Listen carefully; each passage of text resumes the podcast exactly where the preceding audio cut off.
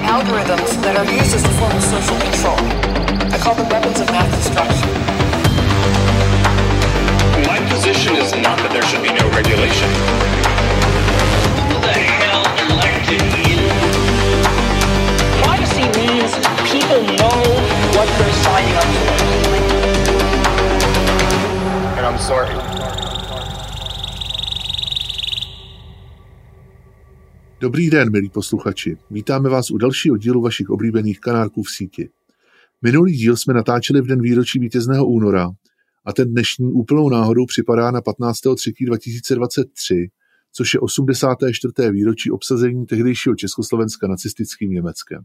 20 Jahre nachdem in Versailles unter Nichtbeachtung des Selbstbestimmungsrechts der Völker ein Staat geschaffen worden war, der unter Missachtung historischer Gegebenheiten die verschiedensten Nationalitäten mit brutaler Gewalt unterdrückte, zerfiel dieser Staat wie ein Kartenhaus.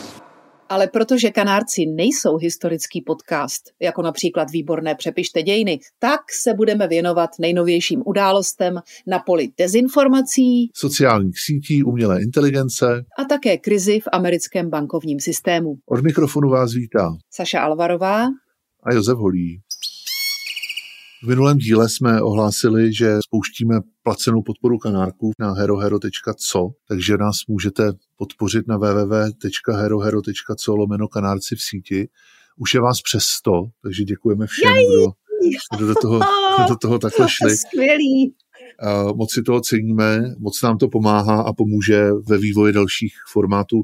Jedna, jedna z věcí, kterou už jsme slíbili a kterou teda teď musím dodržet, tak je jednou měsíčně zvláštní epizoda Výběr z hroznů, kde se vlastně chceme vracet k našim minulým dílům a vždycky to vzít tematicky. To znamená, například my už jsme toho hodně napovídali v těch 65 dílech o umělé inteligenci, o dezinformacích, o, o kryptoměnách, o řadě dalších věcí a stojí za to se k těmhle dílům vrátit a zasadit je do současného kontextu, protože ta doba se samozřejmě vyvíjí, my už to děláme přes dva roky, ale zároveň určitě řada věcí, o kterých jsme mluvili, o algoritmech sociálních sítí a tak dále, tak je stále platná a stojí za to se k ním vracet. Takže výběr z roznů březnový vyjde rozhodně v březnu a potom každý měsíc, ale chystáme i další, i další uh, věci, formáty, ale v následujících měsících bychom to chtěli ještě trošku nakopnout, abyste toho dostávali víc. A já bych na tomhle místě ještě chtěla dodat, že pro ty z vás, kteří nás sledují úplně od začátku, už skoro dva roky, tak eh, vy si určitě vzpomenete, že na spoustu témat, která teď začínají být, jak se říká, hype, jo? že se teď najednou se o nich strašně mluví,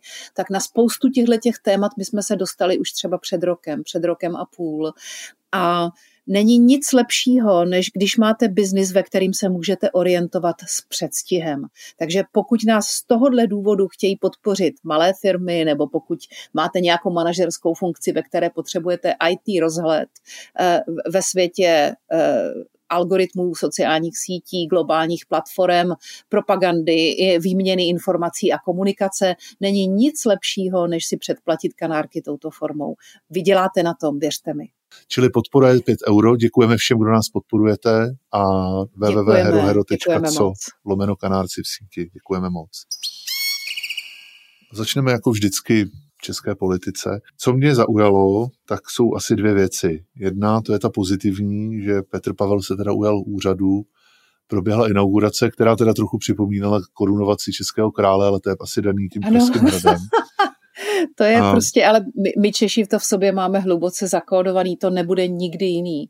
Ten pražský hrad má prostě, jednak protože že je tak jakoby strašně dominantní našim historickým dějinám. Celý náš narrativ se pojí, začíná na Vyšehradě, končí, končí na Pražském hradě. Nemůžete to vymazat, čili náš prezident bude vždycky tak trochu král a to už jinak nebude. To je možná i důvod, proč prostě ženy marně bojují o tuhle pozici, protože my jsme jako zatuhlí ve starém narrativu a ještě dlouho budeme. Ale bylo to důstojný. Trvalo to celý den, hrála se hymna pořád dokola a chorály, ale bylo to super.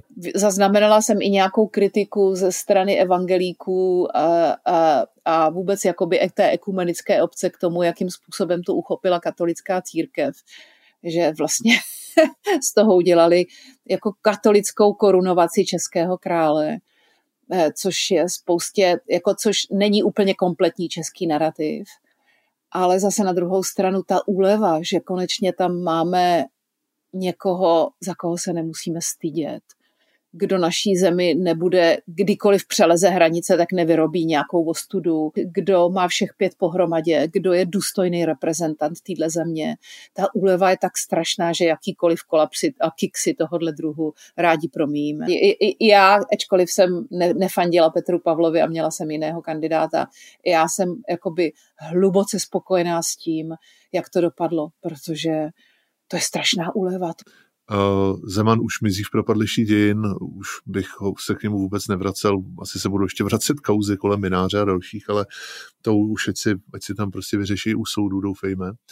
A nicméně inaugurace proběhla a jak jste mluvila o tom, že, prezident, že se nemusíme stydět, když prezident vytáhne paty za hranice, tak eh, samozřejmě první mezinárodní nebo za, pardon, zahraniční cesta Petra Pavla vedla na Slovensko, kde se teda stalo několik zajímavých věcí, kterých já si teda mm. osobně velmi cením a to tak, že samozřejmě se setkal s prezidentkou eh, Čaputovou a eh, položil květy jak na, myslím, hrob nebo místo, kde byl zastřelen Jan Kuciak, tak eh, na, před tou bratislavskou tepláreň, před ten gay bar, kde došlo k té tragické střelbě, wow. vlastně motivovaný, což beru jako, jako Úžasný. velice Úžasný. jako su, super gesto.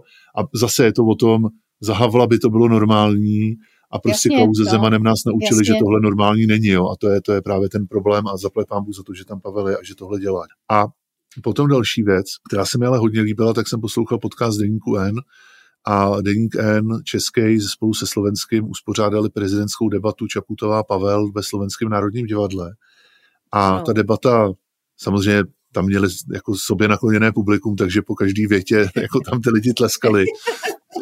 Což jako vytvořilo no. hezkou atmosféru, ale bylo to prostě, no, jak poslouchat estrádu, když někdo udělá vždycky vtip.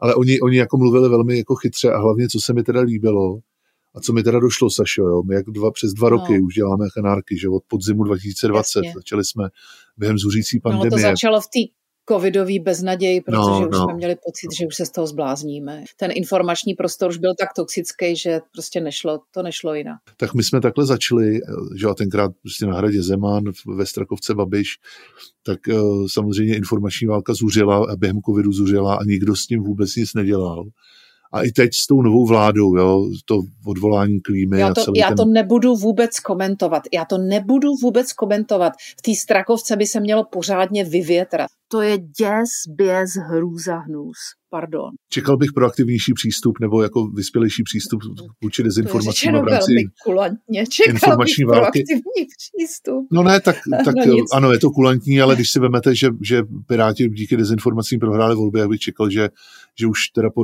skoro dvou letech nebo roce a půl, pardon, že jako budou vidět nějaký výsledky, vidět nejsou. Ale proč jsem no, mluvil nejsou. o tom, proč o tom mluvím, protože jak vystoupil Pavel s Čaputovou, tak je to poprvé, ano. co my to spolu děláme dva a půl roku, kdy jsem si říkal, jo, konečně tam máme a ještě úplně na vrcholku politika, který tomu rozumí, který ten problém chápe, protože samozřejmě on je bývalý šéf vojenského výboru na to, takže má školení Jasně. na to, co je hybridní válka a tak dále a, a chápe to a vnímá to jako problém a má na to velice vyspělej jako názor samozřejmě a říká to celý správně. On tam opravdu říkal, že, že jsme v informační válce, v té širší hybridní. Tohle je výsledkem poměrně dlouhodobé informační nebo možná dezinformační kampaně ze strany Ruska, která je zesilovaná našimi vlastními zdroji. A my tomu bohužel dlouhodobě nedokážeme dostatečně efektivně čelit eh, vlastní informační kampani, která by byla přesvědčivá, nenásilná, ale která by jasně ukázala, eh, kde je ten protivník. Mimochodem říkal, že s těma, co byli na Václaváku, že už se ani mluvit nedá, protože on to samozřejmě takhle neřekl, ale my u Kanárků víme, že ty už uh, jsou no, jako jasně. brainwashed, takže s těma už nic moc neuděláte, ale že je potřeba naopak. Padlí, je... padlí na poli informační války, jak se dnes hezky říká anebo nakažený dezinformačním virem, nebo jak tomu budeme říkat přesně tak. Ale vlastně, co on tam říkal, je, že je potřeba mluvit s těma, co na tom Václaváku ještě nebyli. No, s těmi, kteří byli teď eh, na demonstraci, už by asi nemělo smysl eh, moc uh, hovořit, protože ti tam přišli s tím, že nechtějí naslouchat. Oni chtějí bořit. A to, je, to, už je, to už je jiná emoce. Ale myslím si, že má smysl mluvit s těmi, kteří tam zatím ještě nepřišli, protože těch je mnohem víc. A mluvil přesně o strategické komunikaci, že je potřeba líp vysvětlovat. Je to kolikrát eh, věcí špatné komunikace. Vláda nabízí eh, opozici, ale taky všem těm, kdo chtějí škodit, eh, příliš mnoho prostoru říkat i nepříjemné věci, aby nevznikal prostor pro to, že potom se toho chopí prostě populisti, demagogové a dezinformátoři. Tak s tou komunikací musíme začít hned a musí být opravdu dělaná kvalitně, dlouhodobě, kontinuálně a musí být pravdivá i tam, kde nás to samotné občas bude bolet, protože pokud přiznáme eh, sami po tom, co uděláme chybu, že jsme ji udělali, tak tím eh, nevytvoříme prostor pro naše kritiky, kteří potom eh, nás za to budou kamenovat.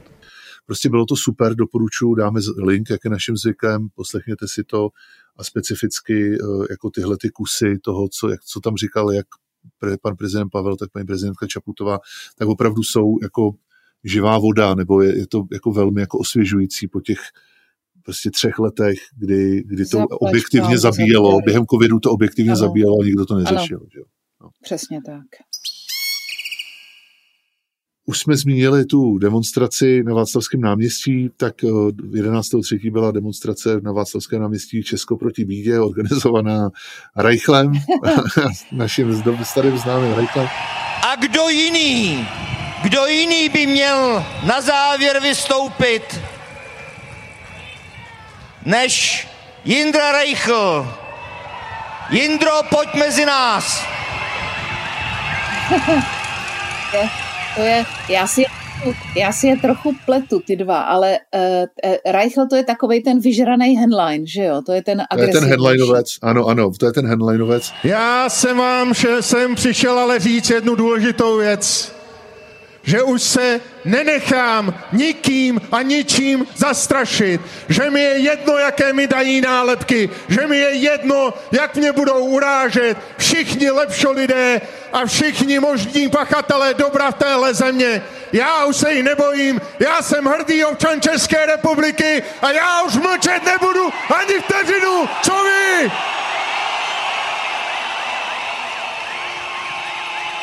Samozřejmě to je ten, o kterém jsme mluvili v našem podzimním díle, jak se nebavit s pátou kolonou, tak toho, toho jsme tam jo, rozebírali. Jo, jo. To je ten demagog. Jo. A, tak po tom podzimu, kdy oni samozřejmě dělali na konci léta nebo v září dělali první demošky, kam na první přišlo 70 tisíc lidí, všichni jsme se lekli, tak potom se zdálo, že trochu ztrácí dech, protože na chvíli to vypadalo, že snad teda bude úspěšnější v, v tom organizování těch protestů eh, jako ten Vrábel, ale Vrábela podle všeho asi dostihly jeho exekuce a další věci. Takže Reichel zpátky na koni, dokázal dostat na Václavský náměstí podle odhadů 30 až 40 tisíc lidí a bylo to dost hrozivý. Jo. Ty lidi samozřejmě byli jako velmi radikální. Reichel, co tam povídal, tak už na Twitteru máte možnost vidět jako střihy a mešapy od lidí, kde to prokládají s Hitlerovými jako obrázkama anebo přímo s Hitlerovým hlasem. Dass ich anständig meine Zeit verwendet habe im Dienste meines Volkes. Gib du jetzt deine Stimme ab. Wenn ja, dann tritt für mich ein, so wie ich für dich eingetreten bin. Reichlek tam mluví, že už se nebojí a že je potřeba zatlačit a blokovat prostě úřady a tak dále. Takže z tohoto místa nyní oznamuji, že pokud vláda do Velikonoc do 10. dubna nepřijme všechny naše požadavky, tak jak jsme je formulovali na tiskové konferenci 7. února, a nebo tato vláda nepodá demisi, pak 16. dubna se sejdeme tady znovu na Václavském náměstí a tato akce přímo přejde v blokádu vládních budov, která bude trvalá až do té doby, dokud vláda neustoupí. Jo, jo. Mě strašně připomněl Konráda Henleina, já nevím proč, mě to asociovalo, ty, ty, ty Hitler ani tak ne, ale jako ten zradce na českém území, jo, ten, jako už to bude Heim ins Reich. To, přesně to tak, přesně tak. No. Připojení k východu. Já jsem ho, já jsem ho právě, když jsem ho kreslil na ten, na ten cover k té epizodě, jak se nebaví s pátou kolonou zářijový, eh, nebo kdy to vyšlo, nebo v říjnu, tak, tak já jsem ho tam schválně udělal, myslím, v nějakých hnědý košili, nebo v hnědém saku a zelený no, košili, no, protože, no, protože to je přesně, to je přesně ono.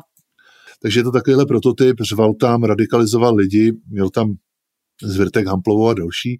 K čemu ale došlo, a to jste asi zachytila, Sašo, že na konci, když už teda ta demonstrace oficiálně končila, tak došlo k útoku na Národní muzeum, což je takový, Zachytila.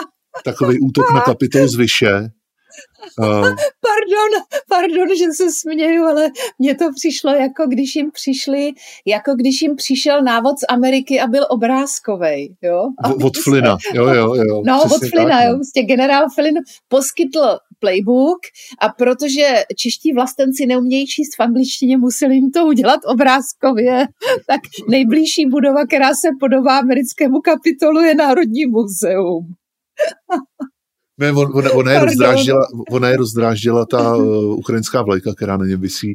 A jsou záběry toho, že to tam vlastně vyvolal člověk, jehož jméno si nepamatuju, takový starší pán, který, který je autorem Holešovické výzvy, což je taky takový. Ah, Prostě Slávek nějaký- Popelka. Jo, popelka.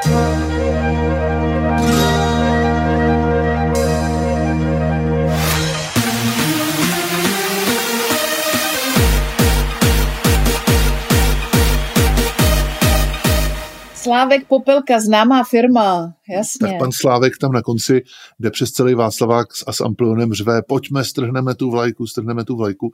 Navrhuji po skončení tohoto zhromáždění odstranit z fasády Národního muzea ukrajinskou vlajku. tak tam potom teda šli lidi a byly, bylo to rozehnaný potom ani ne těžko oděncema, ale jenom těma policajtama, který mají aspoň ty helmy.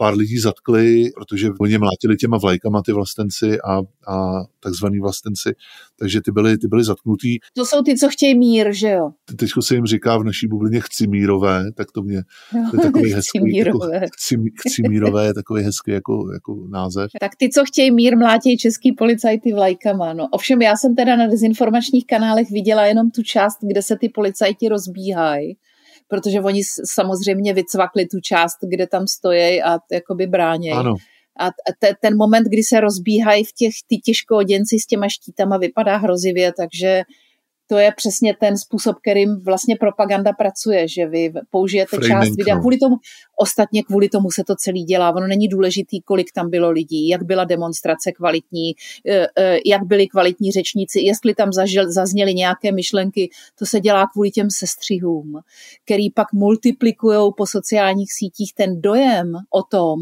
co se tam jakoby uvozovky skutečně událo. A ten dojem může být tak, jakoby z toho můžete udělat velice kvalitní, kvalitní propagandistický sestřih, který ve vás zanechá dojem, že revoluce už začala a lídry máme schopné.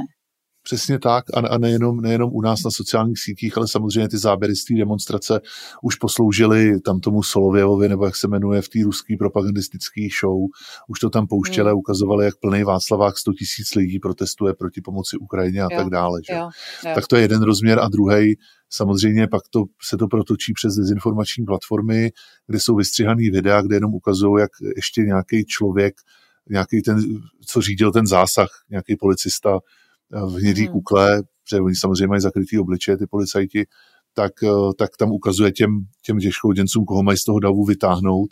A to je braný, Jo. jako že to byla vlastně ta provokace, kdy to ty policajti roz, rozpoutali.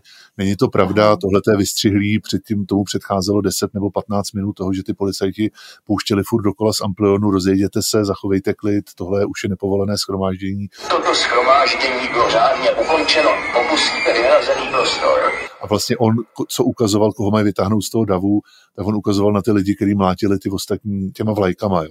Tak tohle to samozřejmě koluje po sociálních sítích, už jsem to dostal od souseda, který mi posílá uh, řetězáky a whatsappové zprávy, že tohle je teda šokující a že to je hrozný. Uh, nicméně, co je zajímavé, takže samozřejmě na tohle naskočilo hnutí ANO. Ano, už jako, jak jsme o nich mluvili v posledních několika dílech, že už jsou prostě na straně zla objektivně, tak eh, Vildu Mecová, což je velice vtipná osoba. Hejtmanka, proslulá hejtmanka. Ano, jak, jak recitovala tomu Zemanovi. Pamatujete si to, jak Jo, přijel jo, jo, někam do toho? pamatuju, jež, Ona je z pamatuju. Karlovarského kraje, nebo odkud ona je. A existují na YouTube taky záběry, jak Zeman navštívil ten její kraj Karlovarský, sedí tam, dělá takový ty své pohyby tou hlavou, kouká se do stropů a tak. Aha. A ona, takže se tam kroutí prostě, jestli má Jo, to jo, nevím. jo, jo. A ona tam Úplně vedle něj to sedí a, a ona tam vedle něj sedí a prostě tak jako, eh, jak se to jmenuje, hujerovsky, To hujerovsky, jsem si dovolil, jsem si dovolil na ukázku ze své zahrádky pár švestiček. Jestli se neurazíte. Hujar, no tak to je ctižádostivý žák. On sice někdy taková ta samostatná orientace v problémech je slabší, ale tou snaživostí nesmírnou.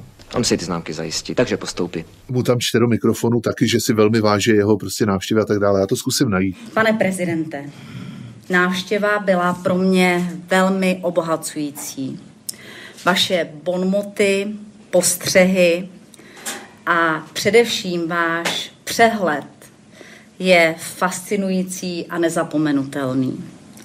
Skláním se před vaší moudrostí a věřím, že opět za čas budu moci říci, vítejte u nás v Karlovarském kraji, pane prezidente. Nicméně, to, to už zase se bavíme o Zemanovi, ten nejdůležitý, no, protože jasně, to, no. už zatím už se zavřely dějiny a zůstane po něm už jenom uh, jako výstražný vykřičník v učebnicích, puch. ale a puch, ale ten vyvětráme rychle. Necítíš nic? Ten smrad? Takový ten smradlavý smrad. Smradlavý smrad, co smrdí smradlavě. Ale Vildumecová samozřejmě to video, ve kterém je, retweet, ve kterém je vystřížená ta část té demonstrace a je tam jenom ukázaný ten policajt, eh, jak jako ukazuje, jak ho mají vytáhnout z davu, tak to samozřejmě jako retweetovala, dávala na své sociální sítě.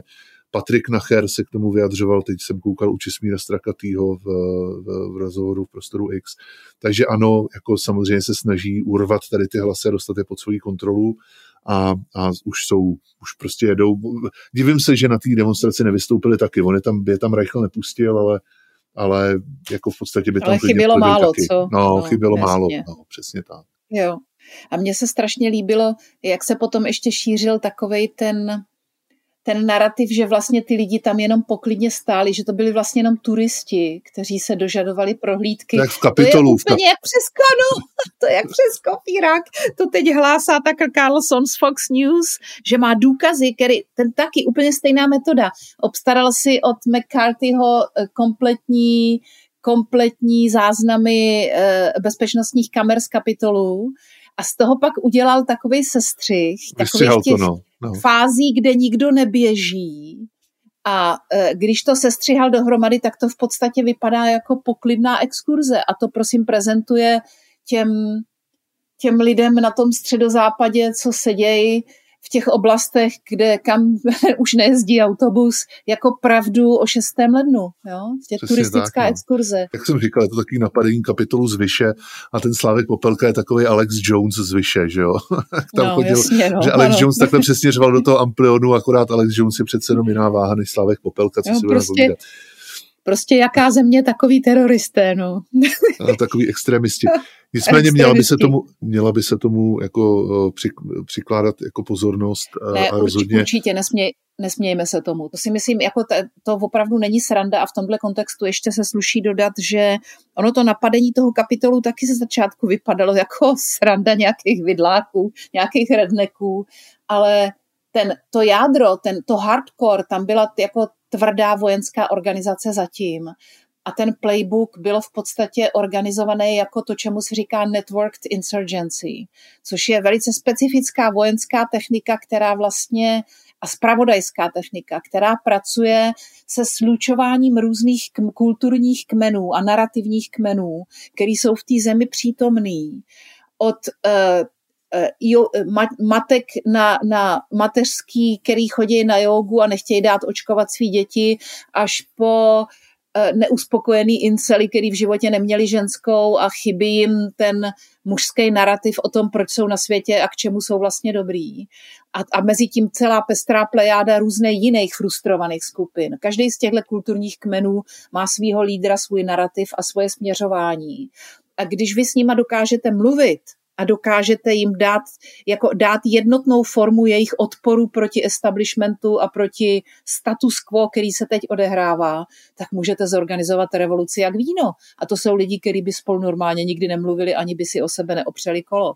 Čili tohle bych fakt nepodceňovala. Minimálně je to jako zdroj zase nějakého rozkolu, že? jak jsme se bavili no, o těch záběrech, že, poslu, že slouží potom tomu, aby kolovali v dezinfo a, a ještě si to dali rusové do televize, tak podobným jo. způsobem mě, vlastně jsem sledoval ty, to, co se děje třeba jakoby takzvaně v té naší bublině jo, kolem toho, mm-hmm. tak vlastně ono to zase, ta, ta demonstrace sama o sobě polarizuje dál společnost, protože samozřejmě no, jasně, lidi jasně. z naší bubliny jsou viděj, logicky reagujou. a legitimně reagují, naštve je to, teď, teď necháme na straně vtipy na adresu prostě dezolátů, ale jako vlastně celý ten, celá ta věc je jako zdroj jako dalšího jako neklidu, polarizace eh, a, ano, a vlastně vykopávání ano. těch příkopů v té společnosti, takže tohle, tenhle ten cíl to rozhodně plní. Jo.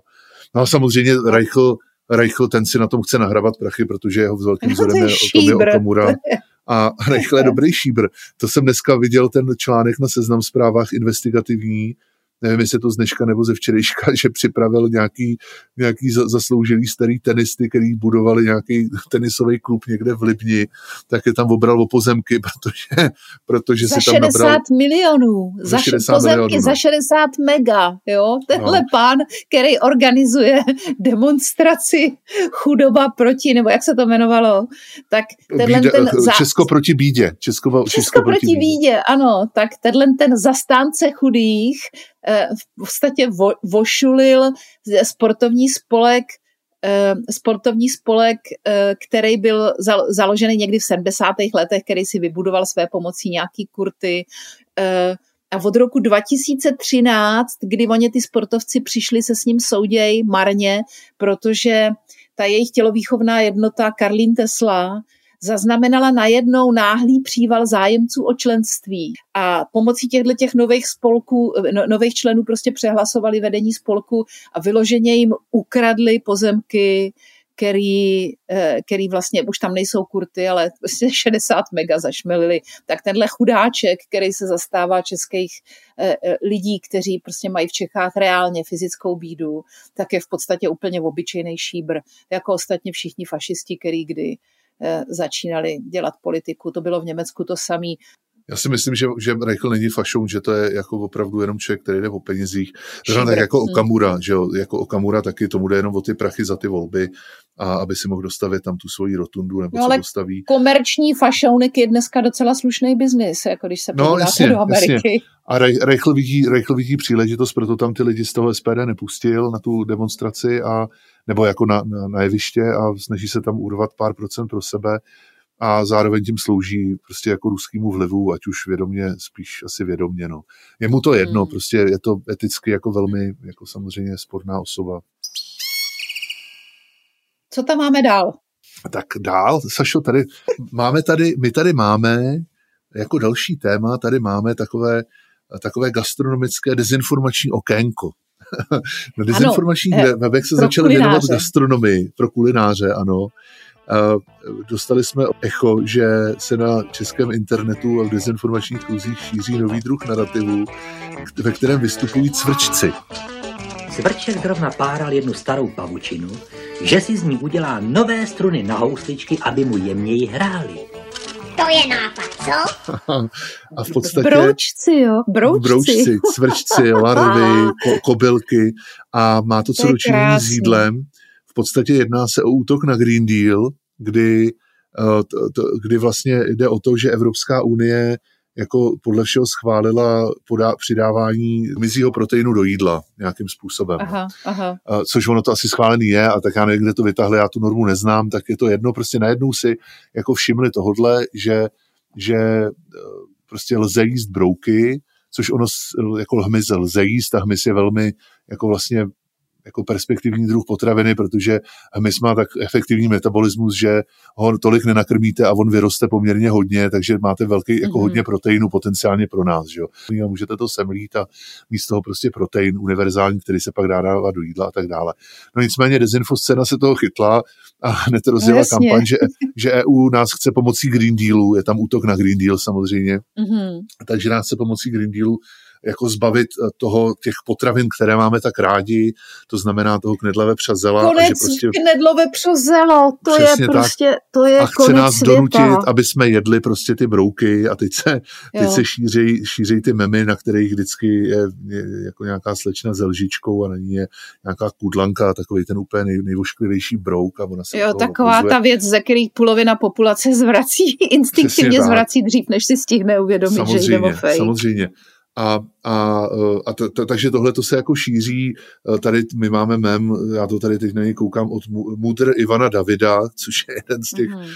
Těch mudr, mudrů, že bývalý ministr zdravotnictví za Zemana, tuším, nebo kde on to byl, a velký dezinformátor už dávno a propagandista. Tak Ivan David tohle to šíří o svrškách a prostě děsí teď dezinformátoři. To je ale naprosto geniální, to je naprosto geniální, protože vždycky je ta dezinformace nejúčinnější, když útočí na něco, o čem si myslíme, že jsou naše tradiční hodnoty. Jo? Takže jako tradiční rodina, o které si myslíme, že je tradiční rodina, nebo tradiční jídlo, o kterém si myslíme, že je tradiční jídlo, to je dokonalý, jako tohle to napasovat do těchto těch rámců, je to vůbec nejúčinnější vektor útoku, protože ta cvrčko knedlo zelo, to, to pofrčí, to už vidím. To, to bude, no a navíc... to se nebudeme bavit. A je to výborný attention hack, a je to, jako krásně se nám to z toho chce zvracet, takže to funguje.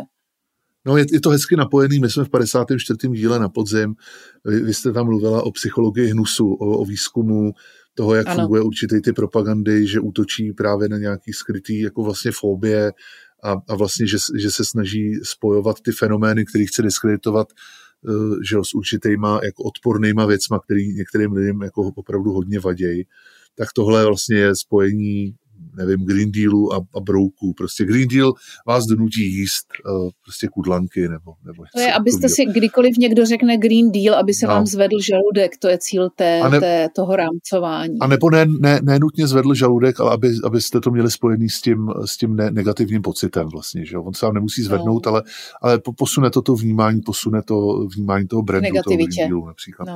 Samozřejmě v tom zamíchaný Bill Gates, protože Bill Gates už investuje. Ten je zamíchaný jako, dneska jako, úplně ve všem. To je univerzální vilen, že Soros už dávno jako ustoupil ze scény, teď frčí Gates.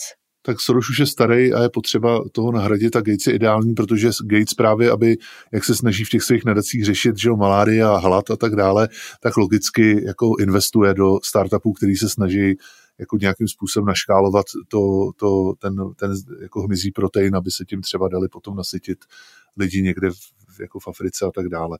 No a co je zajímavé, takže je tam Bill Gates a, a td., takže se nám to potom roztočí už do takových těch klasických konspiratorních eh, jako narrativů, ale co, co mě ještě zaujalo, že v rozhovoru pro, pro Prima CNN Andrej Babiš ano. říkal, že budeme mít vlasteneckou kampaň, on se snaží urvat toho, ty hlasy tomu Tomiu Okamurovi, jak jsme říkali, že jo.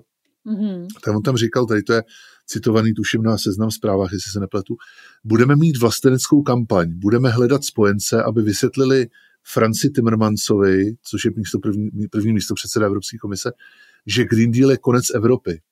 Tady se mluví, že za 20 let nebudou normální potraviny, nebude skot a budeme jíst larvy. Rozjel Babiš minulý týden kampaň do Evropského parlamentu v příštím roce na Prima CNN. Takže Ach, Babiš, jo, bože, bože, bože. prostě budeme jíst larvy. No, no. Oni to monitorují samozřejmě ten prostor a, a, a vidí, že tohle může fungovat, tak on neřekne, že budeme jíst cvrčky, ale budeme jíst larvy, což je jako, jako podobný egál pro, pro řadu lidí. No. no, jasně, no. Na druhou stranu já se teda musím přiznat, že jsem v Tajsku svýho času jako snět eh, pár smažených kobylek a bylo to výborný. Je to normálně to chutná jako... Byla teda tma, nekoukal jsem se, a když jsem to jet, tak to opravdu to chutnalo jako něco mezi hranolkem a škvarkem. Ono je, ono jak je to hodně okay. tučný a ještě to jo. bylo jako grilovaný, tak to bylo krásně upražený jo. a opravdu to bylo výborný, jako hrozně dobrý. Ježiš, to je prase. Fakt, já, já nějak si neumím představit, že bych to riskla a to jsem jako hodně experimentativní v nových, ve vyhledávání nových kuchyní, ale tady mám nějaký. To ale víte co, Josefe, to možná souvisí s tím, že ta uh, teorie psychologie hnusu říká, že ona hlavně funguje hodně na lidi s konzervativním smýšlením a založením. A já myslím, že z nás dvou já jsem ten konzervativnější, takže to bude asi tím. Je to možný? Že vlastně ta psychologie hnusu je hodně jako, je, obz, v její využívání v propagandě je velmi účinný na lidi, kteří mají konzervativní typ jako view, který vidějí svět jako spíš konzervativně, mají jakoby, vždycky, když přijde nějaká změna, tak se na ní koukají jako s nedůvěrou nebo opatrně. A že to je nějaký prastarý mechanismus, který, eh, který vlastně pochází z toho, že, že ta, ten hnus jako rozvinutá emoce nás měl chránit před uh, infekcí patogenama, před parazitama, nebezpečnýma bakteriemi a tak dál a že se to jako nějak zabudovalo do mozku že konzervativcům zbyly v mozku jako silnější stopy, takže se to dá krásně propagandisticky haknout. Pojďme do Silicon Valley, ne? Pojďme, ano, pojďme do Silicon Valley. Zase tady z Českého rybníčku po půl hodině můžeme do Silicon Valley, tak asi řada lidí zachytila, že krachnula Silicon Valley Bank, což je banka, která se vlastně starala o financování toho Silicon Valley snu, těch startupů, těch eh, venture kapit, těch rizikových kapitalistů a tak dále. To znamená, je to banka pro Silicon Valley, dá se říct. Jo, Byla jo. založena, jestli se nepletu, v roce 1983, takže to není žádná mladá banka, není to žádná kryptobanka, je to prostě poměrně vážená, stabilní instituce, součást amerického bankovního systému, tuším 16. největší banka. Myslím, že držela peníze v hodnotě někde 175 nebo 200 miliard dolarů, jo? takže 16. největší americká banka. Všechny startupy u ní měly peníze, eh, měli ty zaměstnanci těch startupů od nich prostě půjčky, firmní kreditky, startupy z ní platili z té banky prostě s- mzdy svým zaměstnancům, hosting na serverech, cloudový prostě služby a tak dále. Jo? Prostě Silicon Valley Bank. A ta ve čtvrtek vyhlásila, jako že není schopná dodržet nějaký závazky, splácet a tak dále.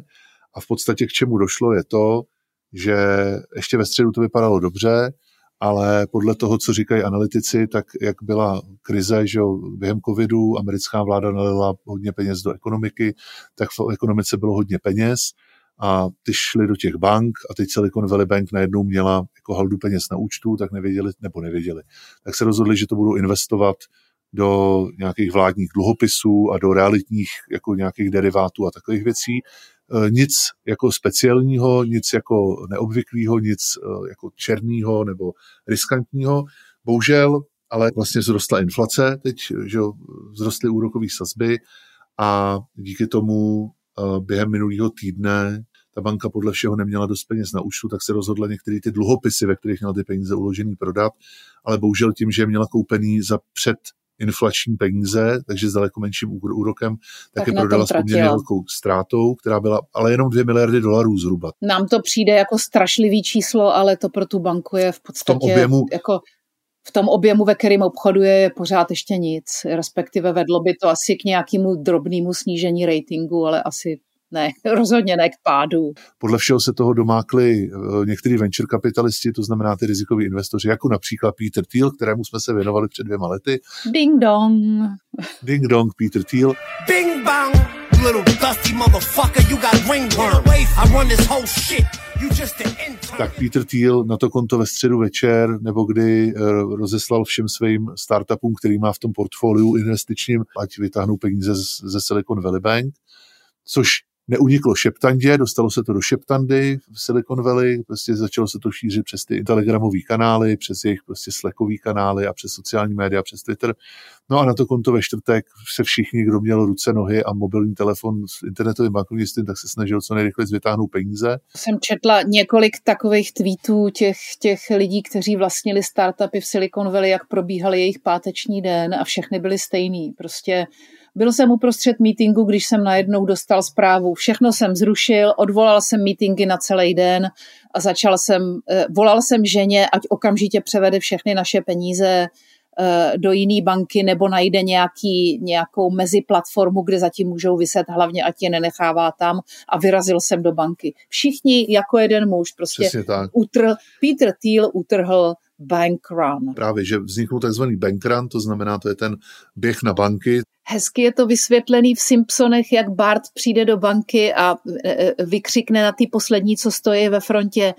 Docházejí peníze, e, p- vypla, vyplatí, banka už vyplatí, nebo u Vokínka už budou vyplácet jenom první tři ve frontě a vypukne hromadná vrava, rvačka. v podstatě v okamžiku, kdy lidi ztratí víru v nějakou banku, nebo když vznikne třeba i nějaká jako dezinformace, misinformace, že nějaká banka je v problémech, tak lidi začnou vybírat. Podle všeho eh, prostě ten bankrun vygeneroval jako transakce za 40 miliard dolarů, že se snažili vytáhnout ty fondy a ty startupy na 40 miliard, to znamená jako 20% hodnoty jako to té banky. Takže na to konto ta banka vyhlásila nějakou insolvenci, přestala vyplácet a teď se řeší, co s tím dál. podle všeho tu banku teda prodají.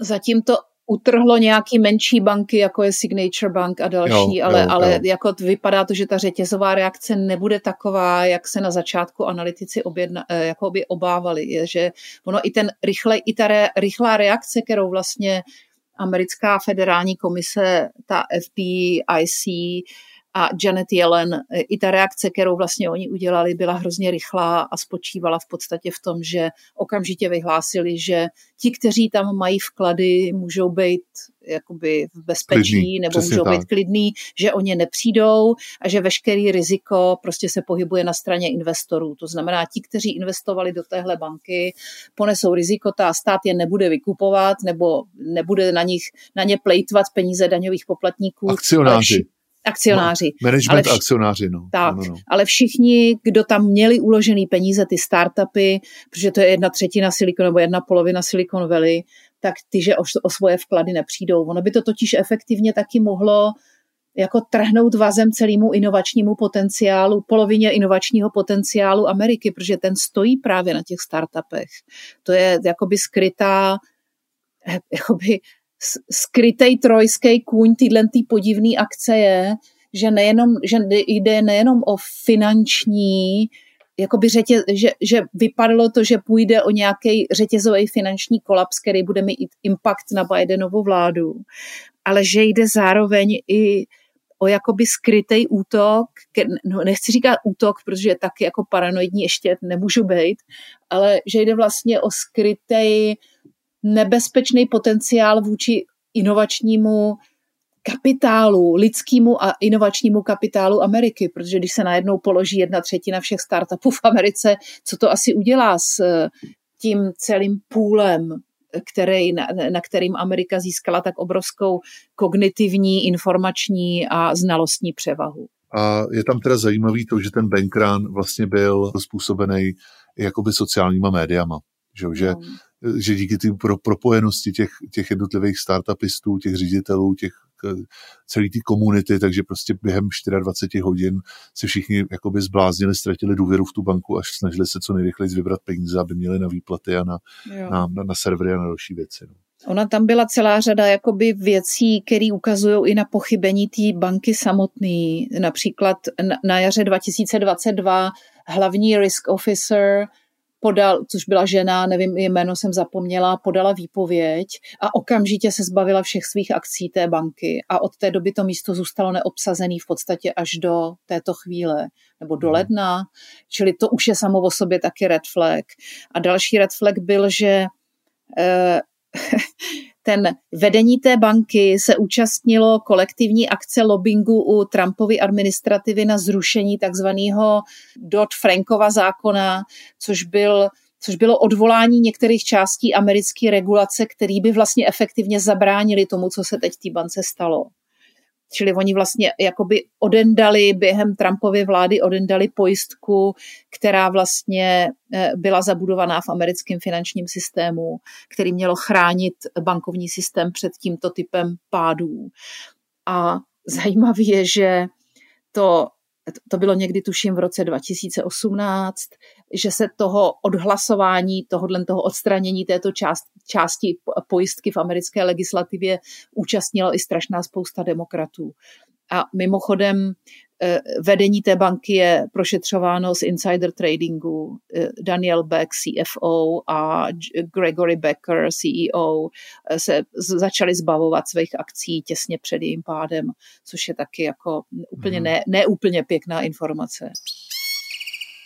Dneska děláme takové tradiční kanádčí kolečko. Začali jsme v Čechách na dezinformacích, pak jsme šli do Silicon Valley a teď budeme pokračovat u sociálních sítích a pak dojde ještě i na chat GPT nebo na, na, ty, na, na tu umělou inteligenci jako takovou.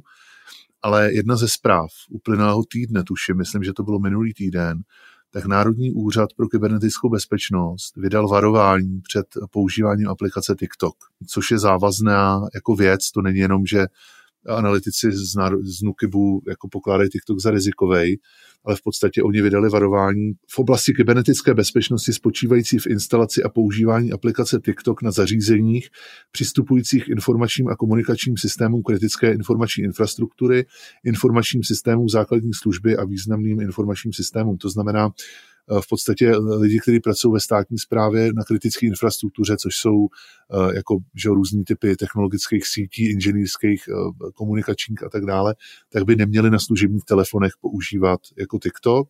A je to z toho důvodu, že to vyplývá především z množství shromažďovaných dat o uživatelích a způsobu, jakým jsou sbírána. Eh, může tam být napojení na čínskou vládu přes, přes Biden, což je firma, která provozuje TikTok a tak dále a tak dále. Tak tohle je super, Sašo, ne?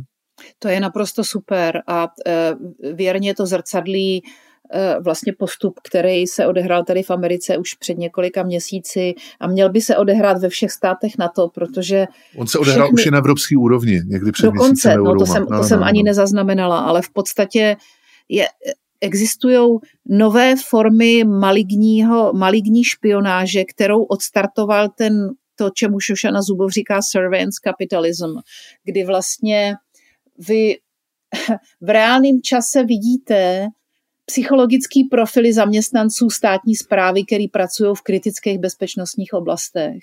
A schromažďování dat a psychologických dat o těchto lidech vám poskytuje obrovskou strategickou výhodu, protože vy o nich víte prakticky všechno. A to, je, to není jako, že byste měli heslo k jejich mailů nebo že byste se nabourali do jejich pošty, ta stará forma hakování. Tohle to je psychologický a kognitivní hakování. Vy se jim dostanete do hlavy, protože o nich schromáždíte veškerý jejich psychologický data. Vy prostě víte o nich úplně všechno.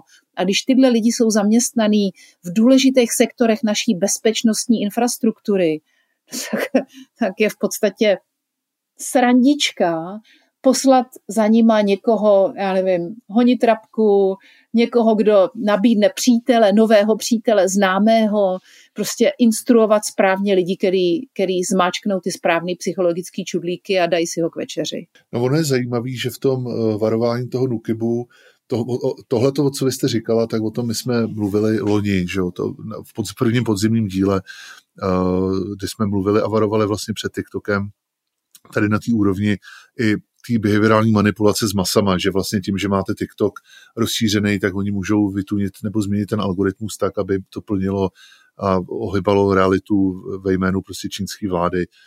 O tomhle NUKIP v danou chvíli nemluví, oni mluví opravdu o tom schromažďování dát, nemluví o psychologických profilech, ale mluví už třeba, nebo z toho vyplývá z těch komentářů, co jsem čet okolo, že uh, už jako jenom vaše lokace, že jo, nebo, nebo, Aha, nebo další věci, které jsou schopni sledovat reální no, no, no. data, nejenom no, ty no, no. psychologický. No, no, no. A, a o těch psychologických se zatím nemluví a to je podle mě další vrstva. Oni zatím jako jdou opravdu potom, že samozřejmě že víte, TikTok je jako kolik invazivní. hodin odjíždíte ráno do práce, tak, kde se tak, napojujete s kde ta práce systémy. Je, v jaký síti jste s tím telefonem, jo, prostě kolik jak se je v tu chvíli jmenuje. lidí ve vaší blízkosti, eh, Přesně kolik tak. se na vašem, na vašem patře nachází lidí tak. Přesně tak, no jasně, Ta, takovýhle no. věci. Takže, takže jako tohleto, eh, a samozřejmě to je pravda, to je všechno pravda, eh, že to, to, co jste zmiňovala vy, tak to je takový střední, to je ta střední vrstva, kdy jste schopni zneužít eh, psychologických profilů jednotlivců k nějakému ovlivňování a v, v rámci nějakých třeba spravodajských nebo jakých jiných her.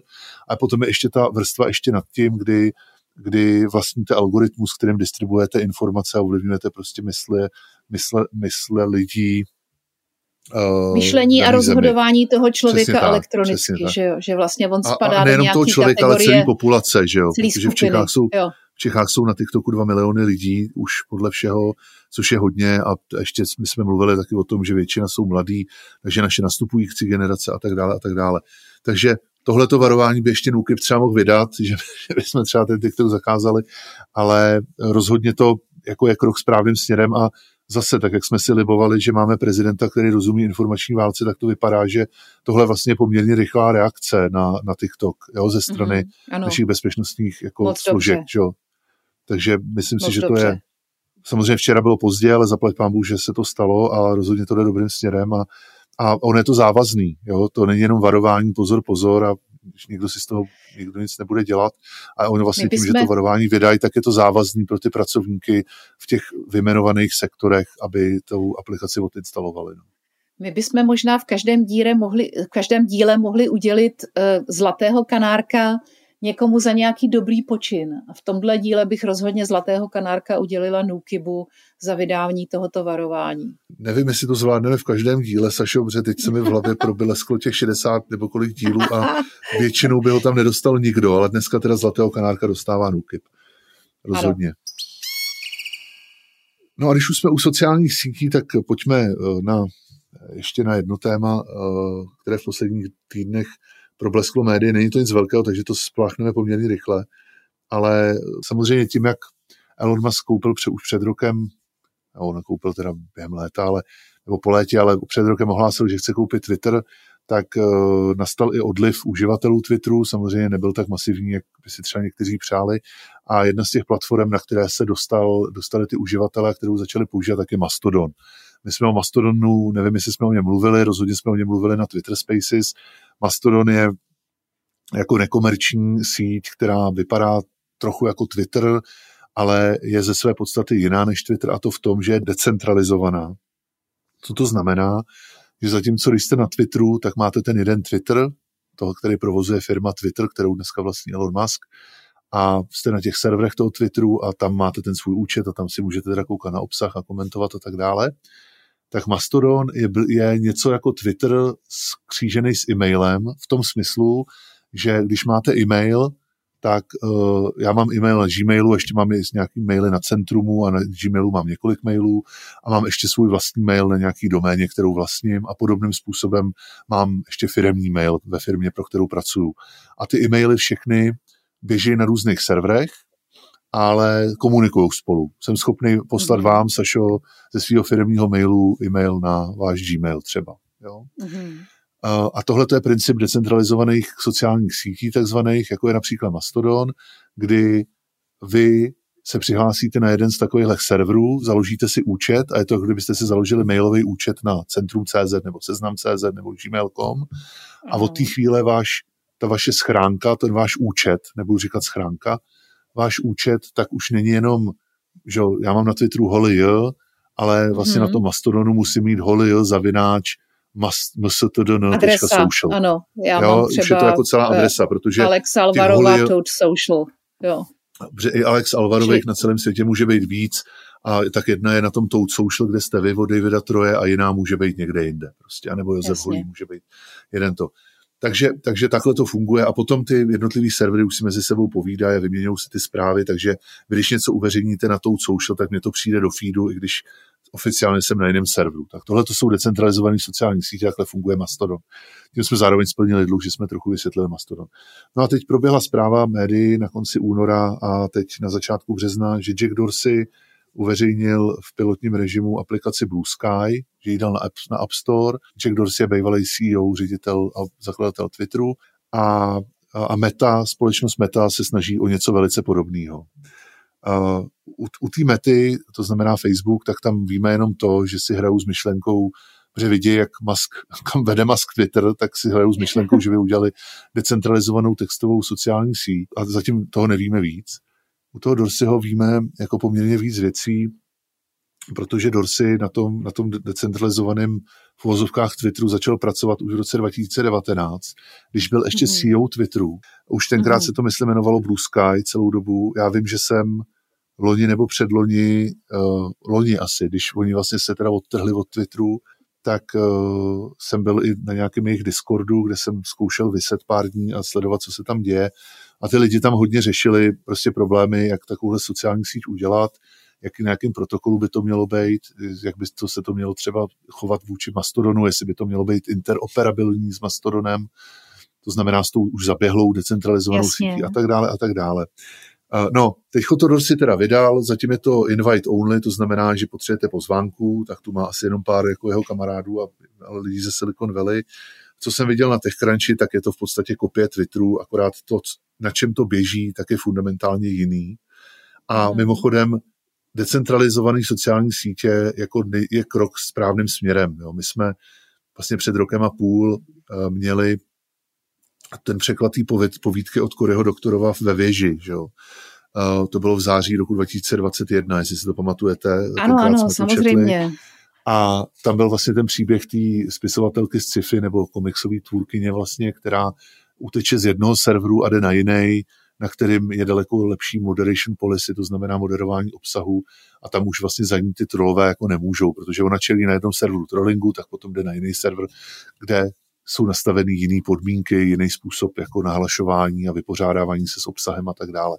Takže tohle je přesně to, co ty decentralizované sítě potenciálně můžou umožňovat, že vy si na tom svém vlastním serveru můžete nastavit, tak jako si na mailovém serveru nastavíte vlastní spam filtr a, mm-hmm. a další filtry a další věci, tak si na tom decentralizovaném serveru toho Mastodonu nebo toho Blue Sky můžete nastavit vlastní moderační praktiky. Takže na jednom serveru můžou říkat, že je povolený všechno, na dalším zakazují dětskou pornografii, na dalším zakazují i nacistický a rasistický obsah a na, potom na dalším jsou opravdu úplně vouk a jsou tam jenom geové a vlastně nepovolují heterosexuální obsah třeba. Jo.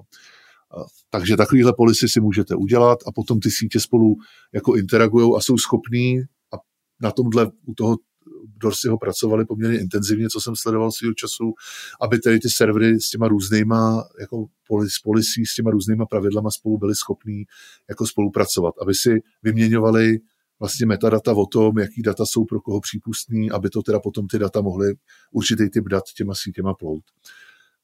Uzavřu to tady, tenhle technologický monolog, je to zajímavý krok, je zajímavý, že Meta zabila Metaverse, že se jmenují Meta, Metaverse už žádné nebudou, podle všeho vyhazují lidi, kteří na tom programu té virtuální reality dělali. Teď a jsem viděla, že propouštějí 10 tisíc na lidí najednou. No, no, no. A ne, nejenom z Metaverse programu, ale obecně jako Meta propouští lidi, protože samozřejmě klesly akcie a zároveň se kouká teda do toho, že by urvali nějaký, nějaký peníze, nějaký uživatele na nějakým klonu z Twitteru a aspoň se to snaží teda dělat decentralizovaně. Tak to je dobrý, mm. že ten úzus v tom Silicon Valley, to porozumění nebo jako že ten narrativ, nebo jak to budeme říkat, tak je, že jako pokud další sociální síť tak decentralizovanou, tak to je, myslím, jako krok správným směrem. To je asi dobrá zpráva. No a v neposlední řadě, a já pak už budu muset končit, že budu mít kol, tak uh, pojďme No tak pojďme na to chat GPT, Sašo, ne? Na kterým jsme, no ke kterému jsme se minule nedostali. No. A my, my, jsme v minulém díle, který jsme natáčeli před více jak 14 dny, tak jsme se vůbec už se na chat GPT nedostalo. Mezi tím zase prostě je to velice dynamicky se rozvíjící doména. Je to strašně no. rychlý. Uh, takže jenom zkratkovitě a pak se dostaneme k, těm, k tomu důležitému.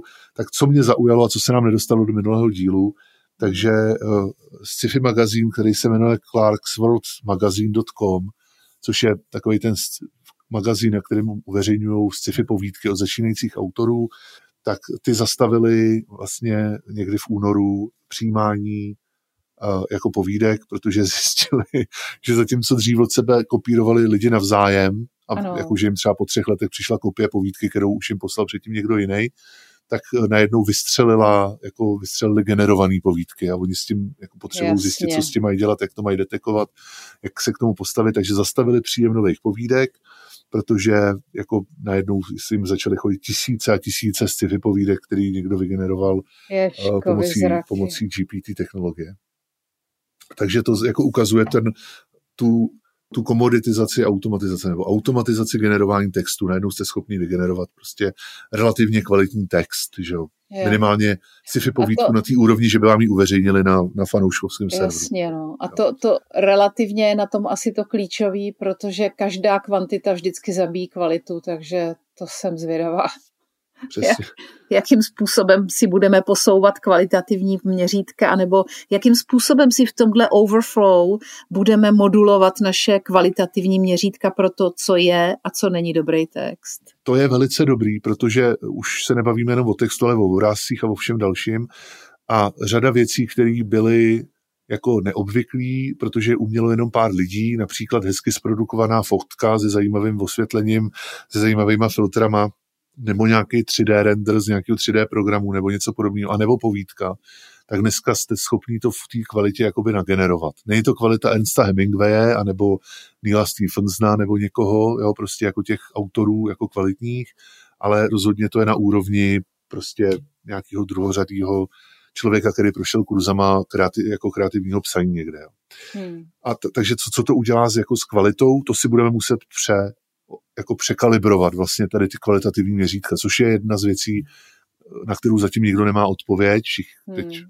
takový ty technooptimisti říkají, no tak všichni budou moc psát krásné věci, ale my vždycky budeme hledat víc jako lidi. Takže určitě vykrystalizují nový kvalitativní jako kritéria a možná to bude o tom, že nejlepší spisovatelé budou psát už ne sami, ale budou psát v těch kolaboraci s tou AI. Ta AI je bude inspirovat, dávat jim kusy toho textu, oni ho budou utvářet a prostě mixovat to a pak z toho vznikne ten konečný jako nějaký výsledek, který bude lepší, než kdyby to ten člověk psal sám, nebo než kdyby to ten stroj psal sám. Aspoň zatím. Eh, takže to je asi jako odpověď na tohle. Eh, další story, kterou jsem, která mě teda zaujala, tak na tou vy jste se zhrozila, když jsem vám to říkal před natáčením, No. Tak to je, to je článek, který proběh, eh, který proběh médiama někdy taky před deseti dnama, tuším. Já jsem to teda odchytil na medium.com, že vlastně vědci uveřejnili vědeckou studii, ve které dokázali neurovědci, že jsou schopní vizualizovat obrazy z našeho mozku, z toho je mi teda uh, trochu šoufl. To znamená vizualizovat, interpretovat vlastně ty fMRI, to je ta hloubková mozková tomografie nebo mozková rezonance, nebo jak se tomu říká v češtině, tak uh, magnetická rezonance, tak uh, oni vlastně jsou schopní ty signály, které dostanou z toho mozku, z toho, že sledují signály u vás mozku pomocí té technologie, tak ty signály jsou schopní přetransformovat do obrázku. Jo? To znamená, jak to udělali, oni právě využili vlastně dvě umělé inteligence. Jedno je ta textová, kterou, která je schopná ty uh, signály interpretovat do textu a potom ta druhá je, je Stable Diffusion, což je jako dalí, prostě to je ten generátor obrázků. Takže potom vlastně ten, to, co vyleze z toho fMRI, tak se přeloží do textu a to potom oni dají do toho, do toho Stable Diffusion a vlastně vyleze z toho, vyleze z toho vizualizace toho, na co ten člověk zrovna myslí, v kontrolovaných podmínkách. To je strašný, to je strašný, to je strašný. A, a docela ty obrázky, dáme link, podívejte se na to, jako zatím tam nejsou, ale připomíná mi to první obrázky, když vůbec neuronové sítě začaly generovat obrázky, mm-hmm. tak takhle zhruba ty obrázky vypadaly někdy před sedmi, osmi rokama, jo, někdy 2015, 16, 17 tuším, tak, eh, tak takhle vypadaly. Takže dejme tomu za pět let věřím, že se to čtení toho mozku zlepší pomocí tady té AI natolik, že budou schopni vlastně reprodukovat tu vizuální informaci možná jako ještě daleko věrněji. No. To by mě zajímalo, jestli si jako lidi budeme muset vyvinout schopnost nějaký integrální ochrany, je, dokonce v nějaký sci-fi to je, jak se ten jeden z těch hlavních hrdinů umí na nic nemyslet, aby se mu nemohla podívat AI do hlavy a aby, aby nezjistila, co si myslí. Takže musí zastavit na chvíli myšlení a na nic nemyslet, aby pane bože, kde jsem to četla, byla to strašně dobrá sci-fi a tam je v podstatě, že při, jakoby nejúspěšnějším hrdinou v nějakém typu boje se stal ten, který umí na chvilku na nic nemyslet, aby AI nemohla předvídat to, co si myslí. Tohleto, eh, my jsme se toho dotkli už minule taky, že vlastně potřebujeme ty nové regulace na tu ochranu lidského mozku. Že? Mluvili jsme o tom, eh, o tom filmu, o toho Herzoga, eh, ten Theater of Mind, kde on právě ukazuje tyhle technologie a ten, ten jeho vědecký poradce tak uveřejnil někde článek, právě který argumentuje o tom, že potřebujeme novou, novou metodu ochrany jako mozku. Tohle, jako samozřejmě je tam tady ta hrozba, mně se na tom líbí, když budu technooptimista, mně se na tom líbí to, že vlastně ty technologie, které na první pohled jako generují text, jako je chat GPT nebo, nebo, nebo obrázky, jako je DALI nebo Stable Diffusion, takže vlastně se dají použít na zpracování té informační bohatosti, protože oni vlastně vychází z informační bohatosti internetu, jsou z toho naučení a umějí na základě toho interpretovat ty data nějakým způsobem.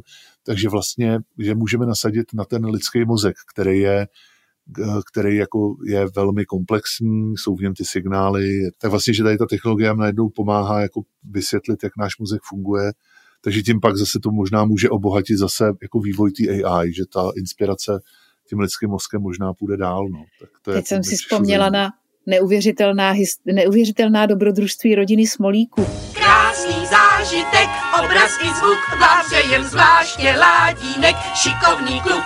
Kde si ten stařík v tom 33. století nazvaný Nuny nasadí vždycky tu e, e, kuklu s těma dvěma antenkama a řekne přečte myš a starý Smolík se zeptá mladýho Ládínka, co říká, přepínám na čtení myšlenek. Snad se konečně přepojí na čtení myšlenek. Nuni, Nuninku, vyslíš mě, jsem ztracen. Smolíkovic, to, to, to musím pustit holkám, na to jsem úplně zapomněl. My jsme, Smolíkovic je super, super seriál. Nevím, jestli no, to ten, zastaralo, ale... Ten jsem měla dobrý. ráda. Ještě moje děti ho chytly, to jsem, myslím, jo. že si ho stihli Myslím, že ono ta animace je taková, že, není, že nejsou moc rozanimovaný ty postavy, je to takový trošku strnulý, tak ono to asi holky nebude bavit po těch animákách. Jo, jo, jo, připomíná to trochu kinematografii, to takový rozsekaný, no, ale no, je to no. pěkný, já jsem to hrozně milovala. A je to maďarský, Sašo, myslím. A je to maďarský, ano. No. já si tam... vzpomínám, moje nejoblíbenější hláška je, proč já hloupá jsem si nevzala pištu hufnágla. Švánkote, proč jsem si já nešťastná nevzala pištu hufnágla? Zpátky k GPT, hlavní událostí, která, a jsme teda hodně brzo, včera proběhla médii a bylo to očekávaný, tak Microsoft, respektive společnost OpenAI, ve který má Microsoft velký podíl, tak uveřejnili novou verzi GPT, která se jmenuje GPT-4, GPT-4. Mm-hmm.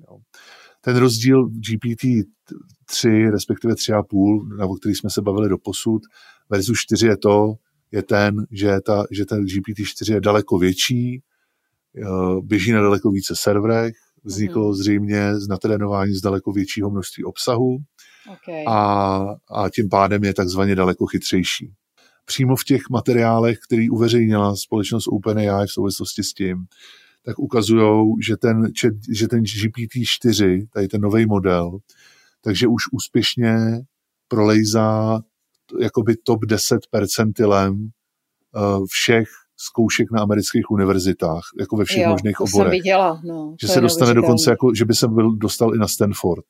Jo. A to už nejsou jenom vědomostní zkoušky, to už jsou zkoušky, kdy oni vám tam zadají problém a vy máte jako vlastně přijít na řešení toho problému a může to být jako slovní úloha, kde se zkoumá, jak, jako, jaký máte znalosti, logiku a tak dále, tak tohle to už to prolejzá a prolejzá to líp než 80 nebo 90% amerických studentů. Takže v tom je to zajímavý. Eh, to platí i na matematiku. Mimochodem to zlepšení je, není až tak třeba v té eseistické oblasti nebo v tom psaném textu, ale je právě v těch exaktních záležitostech, kdy potřebujete počítat s číslama, kdy potřebujete řešit slovní úlohy, analytické úlohy, lineární algebru, funkce a další věci, tak to se ukazuje, že tohle řeší jako perfektně, že najednou ten stroj je schopen uh, jakoby vlastně řešit opravdu jako slovní úlohy, ve kterých už potřebujete zapojit jako poměrně, já nevím, středoškolskou matematiku, nebo já nevím, jestli vysokoškolskou, ale prostě už jako poměrně sofistikovanou matematiku, dejme tomu. No.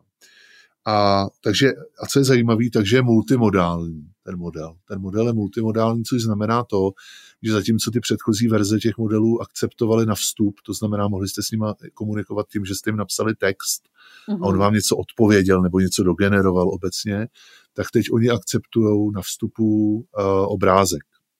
Aha. A to dokonce do té míry, ono samozřejmě ten obrázek podle všeho, já se na to potřebuji podívat, jestli to je někde do hledání, jak to přesně funguje, ale celkem to zřejmě funguje tak, že oni ten obrázek interpretují pomocí zase jiného modelu a přeloží do toho textu a nějakým způsobem tomu stroji popíšou tu scénu, která je na tom obrázku. A ten stroj díky tomu, že to GPT, že je potom takzvaně chytrý, takzvaně chytrý, tak je schopný ten obrázek interpretovat. A jde to dokonce tak daleko, že jsem viděl obrázek, ve kterém byl eh, je statická fotka fyzikálního pokusu, že máte nějakou jako houpačku a, ne, a někdo na ní se chystá hodit závaží Aha. a na druhém, že, a na tom druhém rameni té houpačky bude míček. Tak oni se tam zeptali toho GPT, uh, eh, řekni, co se stane na tomhle obrázku a to GPT řeklo, pokud spadne prostě ta, to závaží na tu houpačku, tak ten míček vyletí.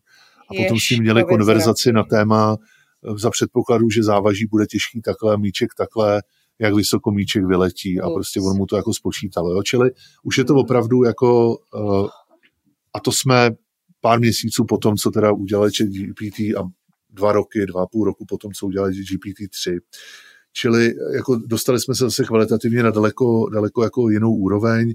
Uh, má to to GPT-4 má daleko větší něco, čemu se říká context window, mm-hmm. což je taková věc, o které většina lidí asi neví, ale ono v podstatě, když se bavíte tady s tím strojem, tak ten text, který mu píšete, tak ten určuje kontext, ve kterém on se s váma baví. Aha. A když se s ním jdete bavit příště, tak se ten kontext vlastně zahazuje, bavíte se s ním na novo. Jasně. A ten kontext je limitovaný, protože samozřejmě oni to potřebují držet ten kontext někde v paměti a zároveň to ovlivňuje tu interpretaci toho modelu, který tam je pod tím, takže okay. nebo oni nemůžou, si to nemůže pamatovat všechno, co jste mu kdy řekli. Jasně. Uh, nicméně teď to vyskočilo podle všeho snad čtyřikrát, jo, že ten kontext u té předchozí GPT byl 8000 nějakých jako tokenů, což jsou v podstatě slova, a teď už je, teď už je až 32 tisíc se ukazuje, že by mohl být, jo, což je jako Jo. čtyřikrát větší. Takže vy najednou jste třeba schopný uh, do něj nadspat, jako uvést tu konverzaci tím, že mu dáte až 50 stránek textu. Wow. Takže najednou můžete vzít 50 stránkovou knížku, tu mu hodit a říct, dej mi, dej mi jako schrnutí, dej mi klíčové teze, dej mi hlavní matematické poznatky z té knížky. Vemete Wow. 50 stránek učebnice matematiky, hodíte mu to a řekněte, uh, vysvětli mi ty hlavní funkce, které jsou tady v té knížce jakoby, uh, jako po, po, popsané.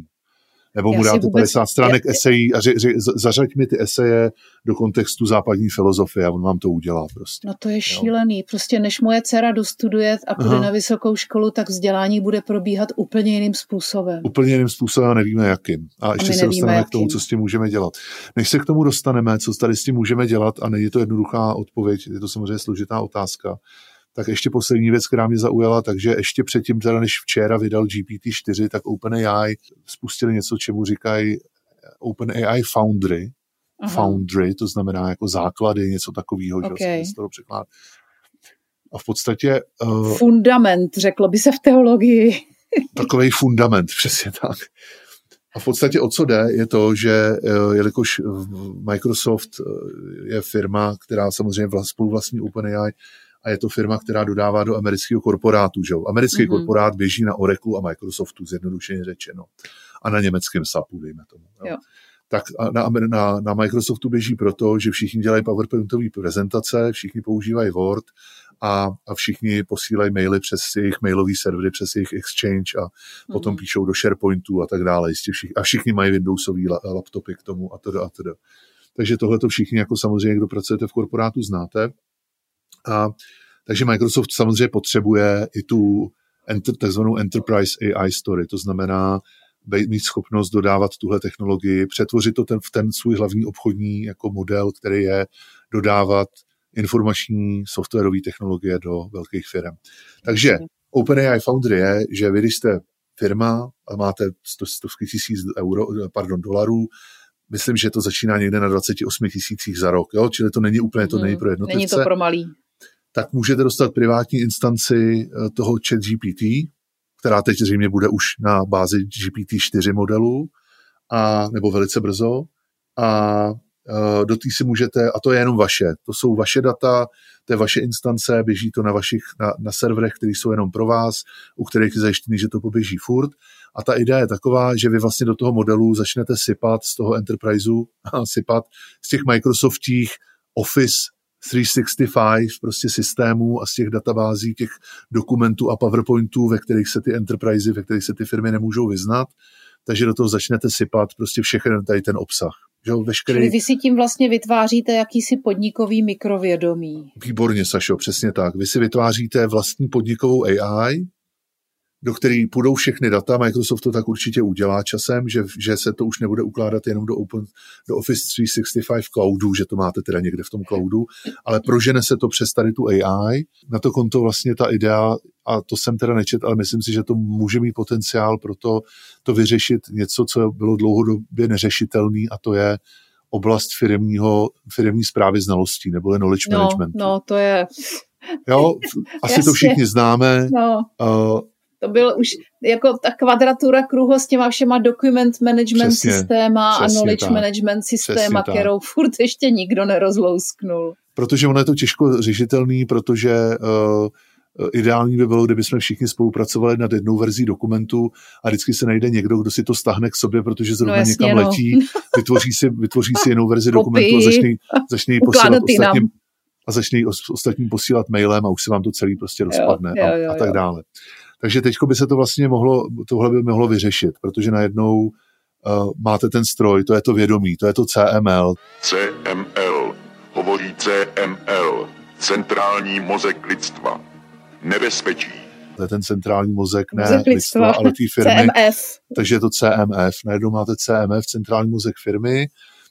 A, a, a teď samozřejmě přichází obvyklá otázka, a co budou dělat ty lidi v těch firmách. Protože já jsem to říkal na Twitter Spaces, pokud to půjde tímhle směrem, tak když se na to podíváte, jak funguje tradiční americké korporace všema patrama eh, toho managementu, Mhm. tak jedna, jedna z klíčových jako úloh toho managementu, těch vrstev, od těch associate directorů přes ty directory, executive directory až po ty vice prezidenty, tak je, že uh, oni vlastně sbírají data ze spodu, z těch svých jednotlivých jednotek, od těch svých zaměstnanců, který skutečně jakoby dělají tu fyzickou práci, v úvozovkách fyzickou.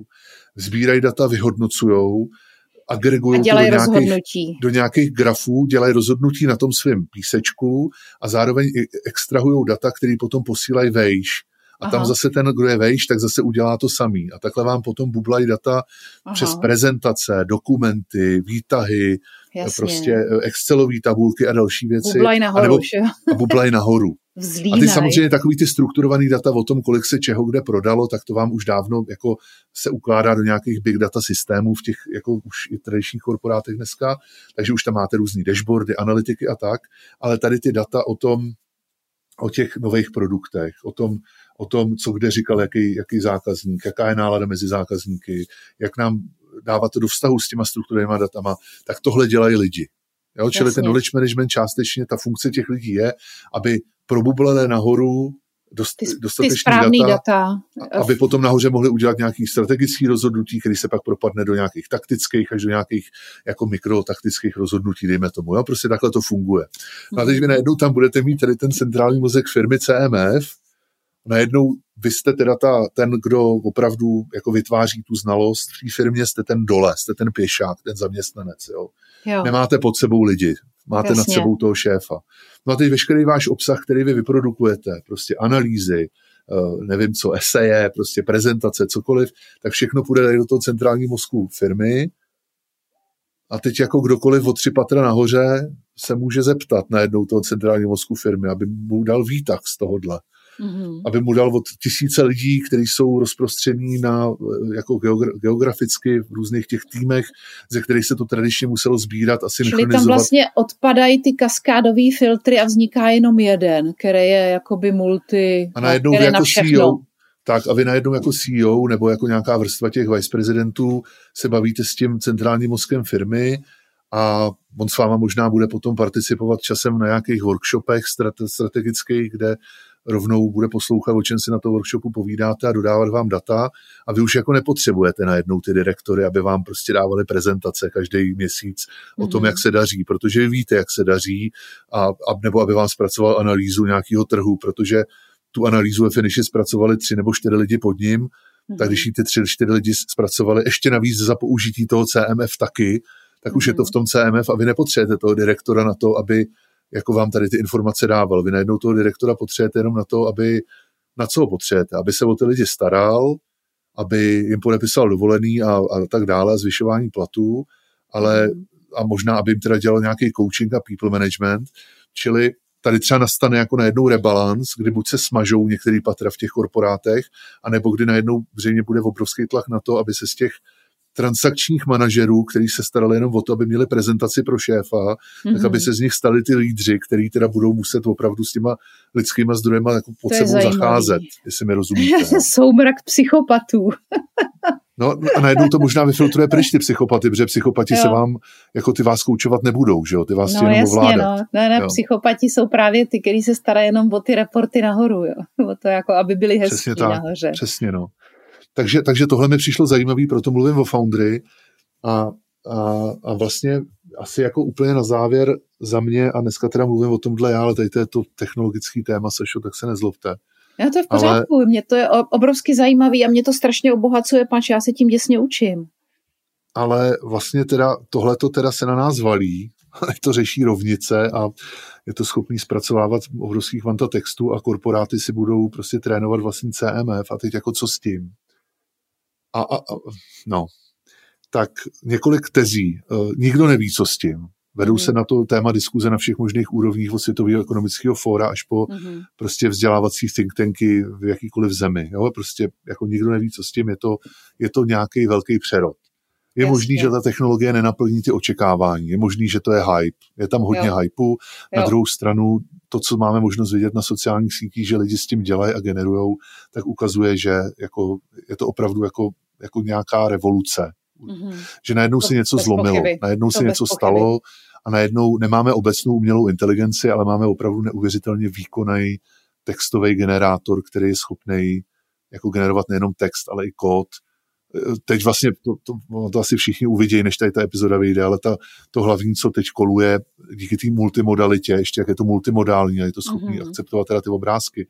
Takže někdo veme opravdu ubrousek, ubrousek, opravdu ubrousek, jako v restauraci, nakreslí na něj návrh webové stránky jedný, to znamená hlavička, tam něco napsaného, dva, dvě tlačítka a tak dále, to vyfotí, ano. A dá to tomu GPT-4 ano. a řekne, udělej mi z toho webovou stránku a ono to vygeneruje webovou stránku, která má i funkční JavaScript, takže fungují i ty tlačítka. Hups.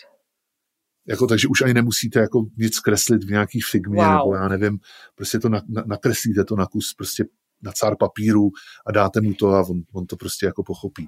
Takže tohle se na nás valí. Teď co s tím? OK, revolution, baby. tak, tak jo.